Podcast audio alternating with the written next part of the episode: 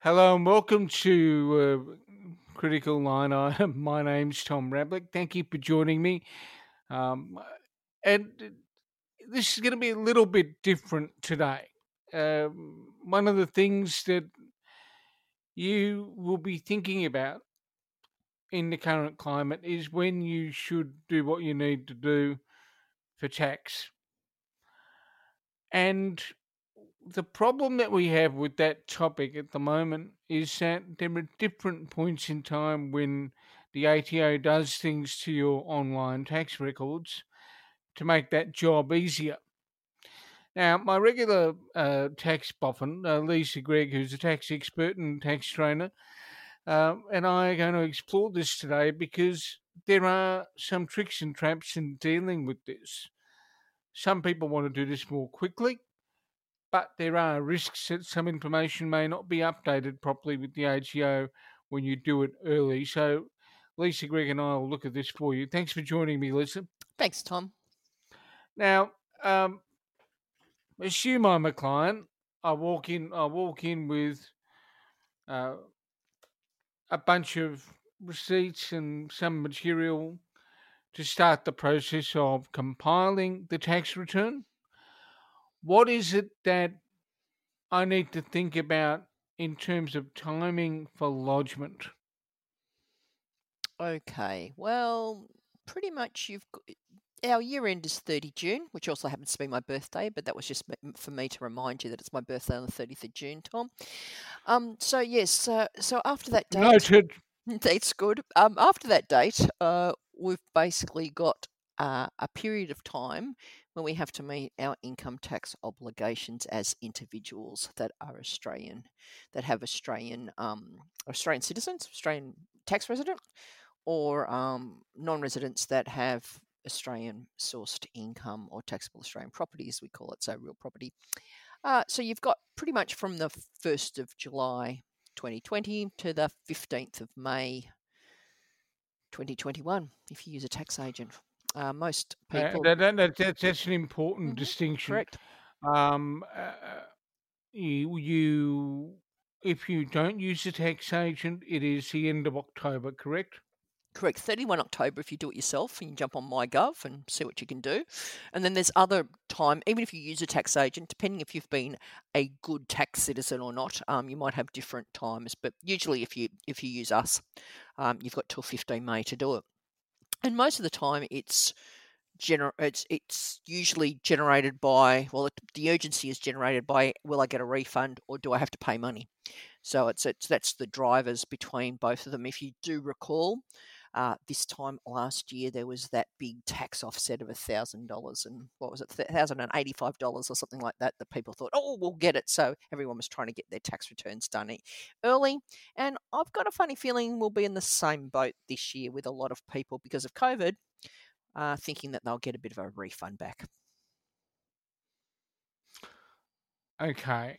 Uh, the old Transport Accident Commission ads say that speed kills. Mhm. Does that principle apply to uh, getting your tax return in early? Uh, well, no one ever died by not getting their tax return in, although it could cause some grief, as any financial hardship could. How, but you said if you were a client and you came into me and said, "Here's my, here's my uh, receipts in a shoebox, so to speak, the old-fashioned way." Um, what I would do to start off with would be to see what the ATO know about you because every time you link your tax file number, which is your unique identifier that you have as soon as you decide to earn any sort of income in this country or anything like that, so most people have got it from the age of 16, 18 or so onwards, um, that unique tax file number gets linked to many, many, many different things. And where there's a link that's linked to income, and we've talked about that in this in previous podcasts, we get this thing that we refer to as a pre-fill report. So I would type into uh, my uh, tax agent portal. If you are my client, I would type in what's Tommy's, what does the ATO know about Tommy Ravlic, and it'd pop up with all this information. Yep. So the thing is, right, Tom, uh, is where does this information come from?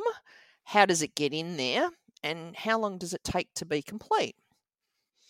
And that's the, the difficult part. Now, there's a little note to us tax agents when we uh, print this report off for you that says use this as a guide. However, for a lot of things, it's more than a guide. It's sort of saying, yeah, if you if you stray from these, you know, we may ask questions. So the things that go in there, as I've talked about previously, is anything income related. Now, I find that the timing of when that information comes in is critical because we need to make sure that when we lodge a tax return, it's complete, everything's in there. So we're relying on our clients telling us the truth, if I can call it that.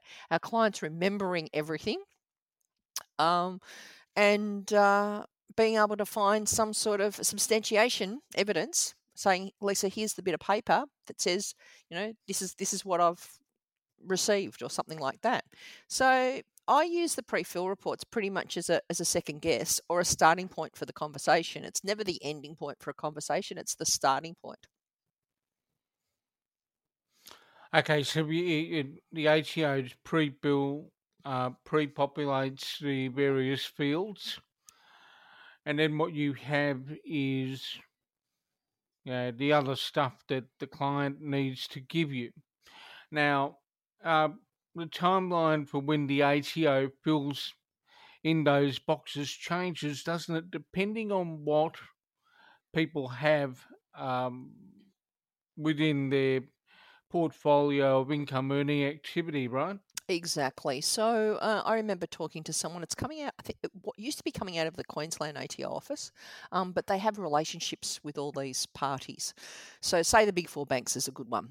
Uh, they've got a really good relationship with the big four banks. Everything goes in. So if you're getting interest from one of the big four banks, you're pretty sure that it's going to come in in the first week or two of July, and you're pretty much sure that it is complete and accurate, accurate and all those sort of things. I mean, that's always one that gets tricky for clients because sometimes they'll close a bank account and it's not active, and so they forget that there's a little little cherub of interest somewhere or other that they've forgotten about. Um, so that's a really good one. Um, and then the various stockbroking houses and clearing houses and everything load things up and just depends depending on who they are. If they're a big one that's all automated digital platform type things most things come in within it's hard to say probably mid-august. We're pretty much assured that we've got some lots of uh, share transactions and any selling of um, share uh, of div- of shares sales of shares uh, sales of property go in pretty quickly as well. That's pretty good in terms of data matching. Where where I find you miss out if you try and do your tax return a little bit too early in terms of checks and balances is your managed funds. So if you're using, if you're you've got an investment in any sort of stapled security or some sort of managed investment trust or something like that, usually they don't get their tax distribution statements, as we call it, um, really ready until mm, late September, pretty much, maybe maybe end August. So then that has to come in.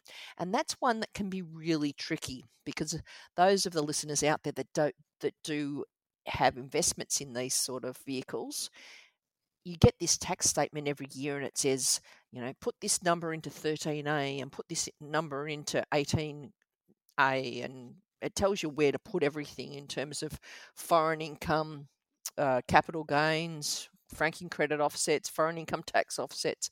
So it is quite a complex part of the tax legislation. And even well, us us accountants, us tax agents, we either rely on the pre-fill or we physically want to see that report. Um, some some have listed investment um, vehicles, and sometimes there's a deduction that I can take. And so I've physically got to see that bit of paper to know if there's a deduction there because, as we've talked previously as well, the pre-fill is pretty much income, not deductions. But in some of these MITs or managed investment trusts, uh, there's deductions that are available to our clients as well. So I would say it depends on the, the sophistication. I mean, one thing we haven't chatted on is um, single touch payroll as well. Single touch payroll needs to be finalised by a certain date, and that's when uh, you basically get your group certificate, the old fashioned term group certificate, which is what you received in the old days. Um, it's, it has to be finalised for us to be able to lodge the return. And the finalisation is for this year. I think it's the 14th of July. It could be the 21st of July. They keep moving the goalposts and then COVID adds on top of it. But it's basically you can't do your tax return until your employer has done their finalisation. And the finalisation is not going to happen 1, 1 July. Okay, if we get if we look at it in terms of timeline, your payment summary, which is the old, which is what we would. Oh no, we call it an income it- statement now, Tom. So group certificate went to payment summary, and now it's called income statement in STP land. Don't you love it when they change the names? Oh, it's okay. Somebody's got a Dymo labeler in labeler in uh, in Treasury, and away they go. At least it wasn't But- called my pay ID or something unique like that. Paykeeper. I don't know. I'm just joking. Oh, well, no, I'm looking at I'm looking at today's announcement of uh, yeah renovation rescue by Scott Morrison, and I'm wondering Was that why. Scott Morrison or Scott Cam, Tom? No, sorry, I'm just being silly now. I, I don't, well, well, we did it. Yeah, well, two Scots walk into a bar. Um, And have a beer for the country. Yeah, okay. Yeah, well, the, there's that too. We won't mention. It. Wasn't a curry, it was a beer, Tom. It was a- yes, it was a beer. Um, have a Corona for the curry. I have a. No, you can't call it Corona now. They've had a very, they've had an identity crisis. Yes. Okay. that- Sorry, fine, continue on. What are we I'll- talking about? we well in July is when um, some people might be tempted to Mm, try yeah. and do their return. Is it more prudent for people, Lisa, to, to wait until uh, sort of August, early September? Well, you've got to think about what the implications are. And probably a lot of listeners out there, or maybe um, they do know, but you can amend tax returns. So you can lodge a tax return and you can amend it, or the ATO can force you to amend it. So it's interesting to see, you know, where, where the uh, discrepancies lie. Uh, so what I would say is you need to sign your return and we need to sign your return if you're doing it through a tax agent saying it's true and co- correct and complete and all those things that we sign when we sign a declaration. We also make individuals, if we're we're preparing their tax return as tax agents, say that they've made a substantiation declaration that they hold all the receipts. They'll hold, hold all the receipts for five years, etc., etc. So. If our client puts their hand on their heart and says, "Yes, everything's there, Lisa. You can lodge um, you know, I've got all the extra things besides pre-fill. Um, I won't lodge before the STP or so their income statements are complete. But you know, if they've said, "I've here's everything," you know, go ahead and do it. Um, we can lodge. Now, what can happen, and it happens to some of my clients as well, is that all of a sudden they find a trust distribution that they didn't know they were going to get, and all of a sudden, you know, we've we've done their return in say September, October, and all of a sudden they find a trust distribution that they didn't realise, you know, they were presently entitled to until, you know, the, the grandmother's trust basically gave them the distribution statement when they when their accountant got around to doing their tax return. So in that case, um, more incomes come in, so we're obliged to lodge an amendment. So we can proactively lodge that amendment. If that amendment means that uh, you need to pay more tax, you need to pay more tax. Okay, um, there's usually no penalties for that if you identify it. Where the issue can come the other way is if all of a sudden you've lodged too early, there's a heap more um, information that comes through on the pre fill in terms of assessable income. The ATO look at that and go, hmm, let's let our data matching work, um, saying that it does work, um, that there's uh, more taxable income, therefore more tax that the ATO think that you need to pay. If they instigate an amendment, which they're allowed to do, that's when there's a potential for fees and penalties and charges and even things like did you have a flagrant disregard for the tax law? Did you recklessly prepare your tax return? All these things come into play and the penalties can up to can be up to 100% of the tax debt, right? Depending on how reckless uh, the taxpayer's been in preparing that return. So they're the sort of the pros and cons of it all. So yes, you can uh, prematurely, if I can call it that, lodge your tax return. However, if anything comes to mind that you've missed out on, you're obliged to then amend your tax return And if you use a tax agent like like me, I'll probably be charging you pretty much to do your tax return again when you come to me and say, "Hey, Lisa, I've forgotten something. Can you please put put it in?" So there's sort of the implications, Tom, out there. So it's probably better for people to plan on lodging their return later rather than sooner so they avoid any kind of complications with other income that may pop up. Yeah, so you've got to look at it. Look, I would say that, you know, with pretty vanilla sort of tax returns, maybe a little bit of dividends, some interest, you're a salary and wage earner, uh, you're pretty safe based on the pre lodge and your records uh, to lodge by mid August, in August, is sort of where I would say you're pretty much certain that you've captured everything that could potentially be out there. So that's what I would be be looking at the right sort of uh, you know timing of it all. I look, there's going to be people that will want to lodge mid July or end July or everything like that, but you're taking the risk. Um, and the thing that you've got to think about this year as well is last year everyone wanted wanted the 1,085 $1,085 offset, right? Because they thought, oh, this is what we're going to get. And of course, not everyone got it. It's always one of those marketing ploys by um, Treasury and the, and, and the government that do things, as we now know with COVID stimulus, stimulus packages. Uh, this year, what you might find is that if people have been stood down third week in March because of COVID and they've been on a good salary, let me put it that way, what happens is when you get paid salary from your employer, you don't get your gross salary, you get your net salary. And what comes out of that is pay as you go withholding. So your employer is obliged to withhold some tax that they remit with their business activity statement on your behalf to the ATO. So, you know, arbitrarily saying for you, know, you earn $100, maybe there'll be $30 that they'll withhold um, and you only get $70. So when you go to the auto teller, the money you pull out from your from your salary, or actually you tap and go now, don't you? We don't even deal with real currency anymore. Um, it's it's it's basically got the tax taken out.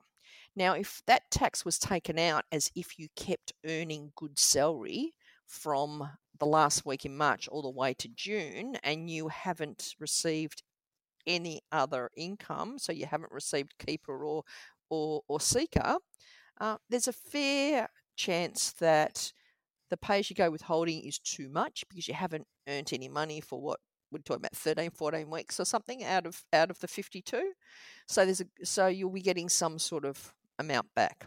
And these are probably people if they're not getting any benefits out of the stimulus packages they'll be wanting the money to live off to put the money back into the economy so this is where i can see that we will be in a dilemma you know come first week, second week in July with those sort of people wanting to get their tax returns done. And I'm sure that the ITPs and the H&R blocks will be inundated with those sort of people um, that basically do tax returns, you know, like drenching sheep as they go through through through um, a farm. okay. So you've got the um, the real prospect that there are people who um, are on a particular tax rate, which is what we're talking about, because of their the income that they would have normally earned mm. uh, in a period if COVID nineteen hadn't made its way in, mm-hmm. um, and then uh, their income drops as a result of a cease of operations or a scaling down, um, and as such, yeah, they might have paid too much tax, not for any other reason other than, you know, the guillotine came down in mm, March That's and right. the balance of the year had them earning considerably less or nothing at all. Yeah, that's right. And then you'll have other people on the other scheme of things where all of a sudden the bottom's fallen out of their investment portfolio. So, say you've got high net wealth or reasonably wealthy individuals that uh, receive a, a significant amount of interest income, and we know that interests are at all time lows. or uh, dividend income, and the dividends are not being paid, you know, like the Qantas dividends being being held back and things like that, that if there's no pay as you go withholding coming out of those amounts of money, okay, there's some frank dividends and th- there's some franking credits in the dividend, but interest doesn't have any withholding if you're an Australian resident. What you what happens then is you pay this quarterly pay as you go instalment. So if you're an individual, there's two ways that you can progressively pay your tax. One is through the pay as you go withholding system that your employer um, takes out of your salary and remits to the ATO on your behalf, but also for the other types of investment investment income, the ATO determine uh, that what we call a pay as you go instalment rate, and then you pay that every quarter as well. So you could also have clients or you know taxpayers out there that are listening that are, have got high pay as you go installments every quarter which due to COVID, they've said we can waiver, but of course we might have only been able to waiver one, not out of the whole four for the year, um, where they're expecting to get a refund of that pay that, that tax they've paid in advance. For those of you that are old fashioned as well, it's the old provisional tax. So the old provisional tax is now pay, called a pay as you go instalment. And that's another way that people will say, oh, the ATO's holding my money. Can I get it out as quickly as possible? The real concern for me with those is that they're going to be more sophisticated taxpayers with more sophisticated income streams, and I'm going to be waiting a little bit longer to basically uh, check and balance and reconcile the pre-fill with the information they provide to me because their tax affairs are more complex. And unless they're holding really good records, and most clients don't do that, you know, we have to prompt them most of the time. That uh, I'd be waiting a little bit longer to lodge their returns if that's the case. So, most of the time, with my, if you want to look at the tax returns that I do in my practice, I rarely do any in July. They still just start coming through end August. Pretty much in September, I've probably done half of them. And then you have the little recalcitrants that I'm chasing up for 15 May lodgement as well. And then there'll be a few that you do from you know, Christmas when it's quiet and maybe they've got time to just work out what's happening with, say, a rental property expenses or they've done repairs on a rental property. They've got their affairs in order during school holidays when they've been off at Christmas time and sort them out. So, you know, you may say, you know, 50% are done by September. You'd probably, you're probably chasing up the recalcitrants of about 30% in that May period, and the rest are sort of done from January onwards. So that's usually what happens. And um, probably, I'm don't know the stats for mine at the moment, but amended returns, I'm probably down at the five or ten percent of returns that I lodge. You know, just because someone's found this long lost relatives trust distribution that's come through, you know, first of May sort of thing. Okay, now, but I guess the takeout for the listeners is have a look at your have a look at your circumstances. Uh, if you believe there's nothing else that you've got, um, then you may be able to do your return in July, but be, be aware that things might change, or alternatively, hold off uh, for late August or September. Then you're assured that, generally speaking, the ATO information that is held um, about you is going to be largely complete. Yeah, that's right, Tom. And I'd just like to say that, you know, when we, everyone, yourself, uh, um, clients doing things through MyGov or lodging through ourselves, we're more than happy to do it as early as possible for you. But what the caution I would say is that if you have accidentally omitted a uh, piece of income, make sure you you arrange to have that tax return amended ASAP because you're going to have a lot better result if you initiate it instead of the ATO initiating it. Uh, that's a good point to, to, to close off that part of the segment. The one thing I briefly wanted to cover because we've been monitoring it and talking about it a fair bit is that the Treasurer um, Josh Frydenberg has announced that there might be some adjustments to the JobKeeper scheme towards the end of July. Uh, what are we hearing at the moment, Lisa? Just that, Tom. I think that's the, that's the sort of uh, the carrot that's out there saying, "Oh, we're going to do a review. If we're going to do a review, is there going to be any changes?" Um, you know, we are just for those of you out there that are listening, we are do, we're currently in the week of doing our May declarations. So what that does is we need to send a form into the ATO to basically tell them the employees that we're claiming on JobKeeper, what the GST turnover is for the month of May, what we project it to be for June, and when we lodge that, it will release the reimbursement of the JobKeeper payments to the employers. So that's what we're at at the moment, and I felt like we're just at the stage of under control, nothing's changing. You know, based on our previous podcast as well, Tom, we've still got no line of sight on anything. We can't save the forms. We can have only have one chance to print it. After that, it goes into the ATO ether. Um, I must say that all the ATO officers have been very helpful and cooperative in asking uh, when requesting additional information of, of the line of sight that we can't see. Um, so that's where we're at. So we're sort of, I was sort of hoping that with JK we're sort of just in the in the calm before the storm. Maybe maybe I'm being a little bit naive, and then uh, this is coming out just earmarking. Okay, the, the the very real question is the announcements happened um, in the past little while.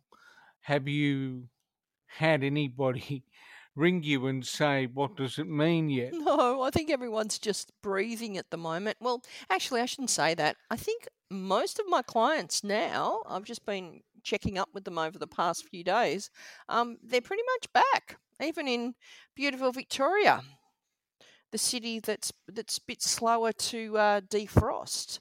Uh, most of my clients have started back, so they're starting to rebuild their business and that's what's on their game now. They think JobKeeper's all happening. Um, they're getting ready to uh, build their business, and they just want to get back to the new normal, and that's what they're focused on now. So yes, luckily I haven't had any questions that way because everyone's going back. So I'm just going to wait, Tom, see what happens. I'm hoping, given that the um, the counting error. I'm now calling it the counting error, not the a counting error. I think it was a counting error. The counting error of six six million down to three and a half, uh, which was the best estimate. And I did enjoy your previous podcast with Richard Dennis. I found that quite entertaining. Um, that um, if the counting error was was was that off, hopefully they're not taking it away; they're adding back. That's what I want to hear. So uh, we'll see how it goes. But yeah, all my clients are now concentrating on generating real cash instead of getting reimbursements and wage subsidies. Okay, Lisa, that's a really good point at which to uh, wind up today's uh, discussion about when you should lodge your tax return in terms of timing, as well as the brief update on JobKeeper. So thanks for joining me again this week. Excellent, Tom. Thank you so much. I've been enjoying our uh, weekly chats. Hopefully, we'll uh, get more and more information out to our, our listeners as we go. But uh, excellent. Thank you. Most, most, most definitely. And if anybody wants to contact you online, what is the website for your firm? Oh, my firm, yes, Perigee Advisors, P R I G E E Advisors with an E um, or you can just um, message me through my Twitter account, which is at Austaxter, A U S T A X T E R. Thanks, Tom. Not a problem. Thanks for joining me, and to the listeners stay safe and look after each other.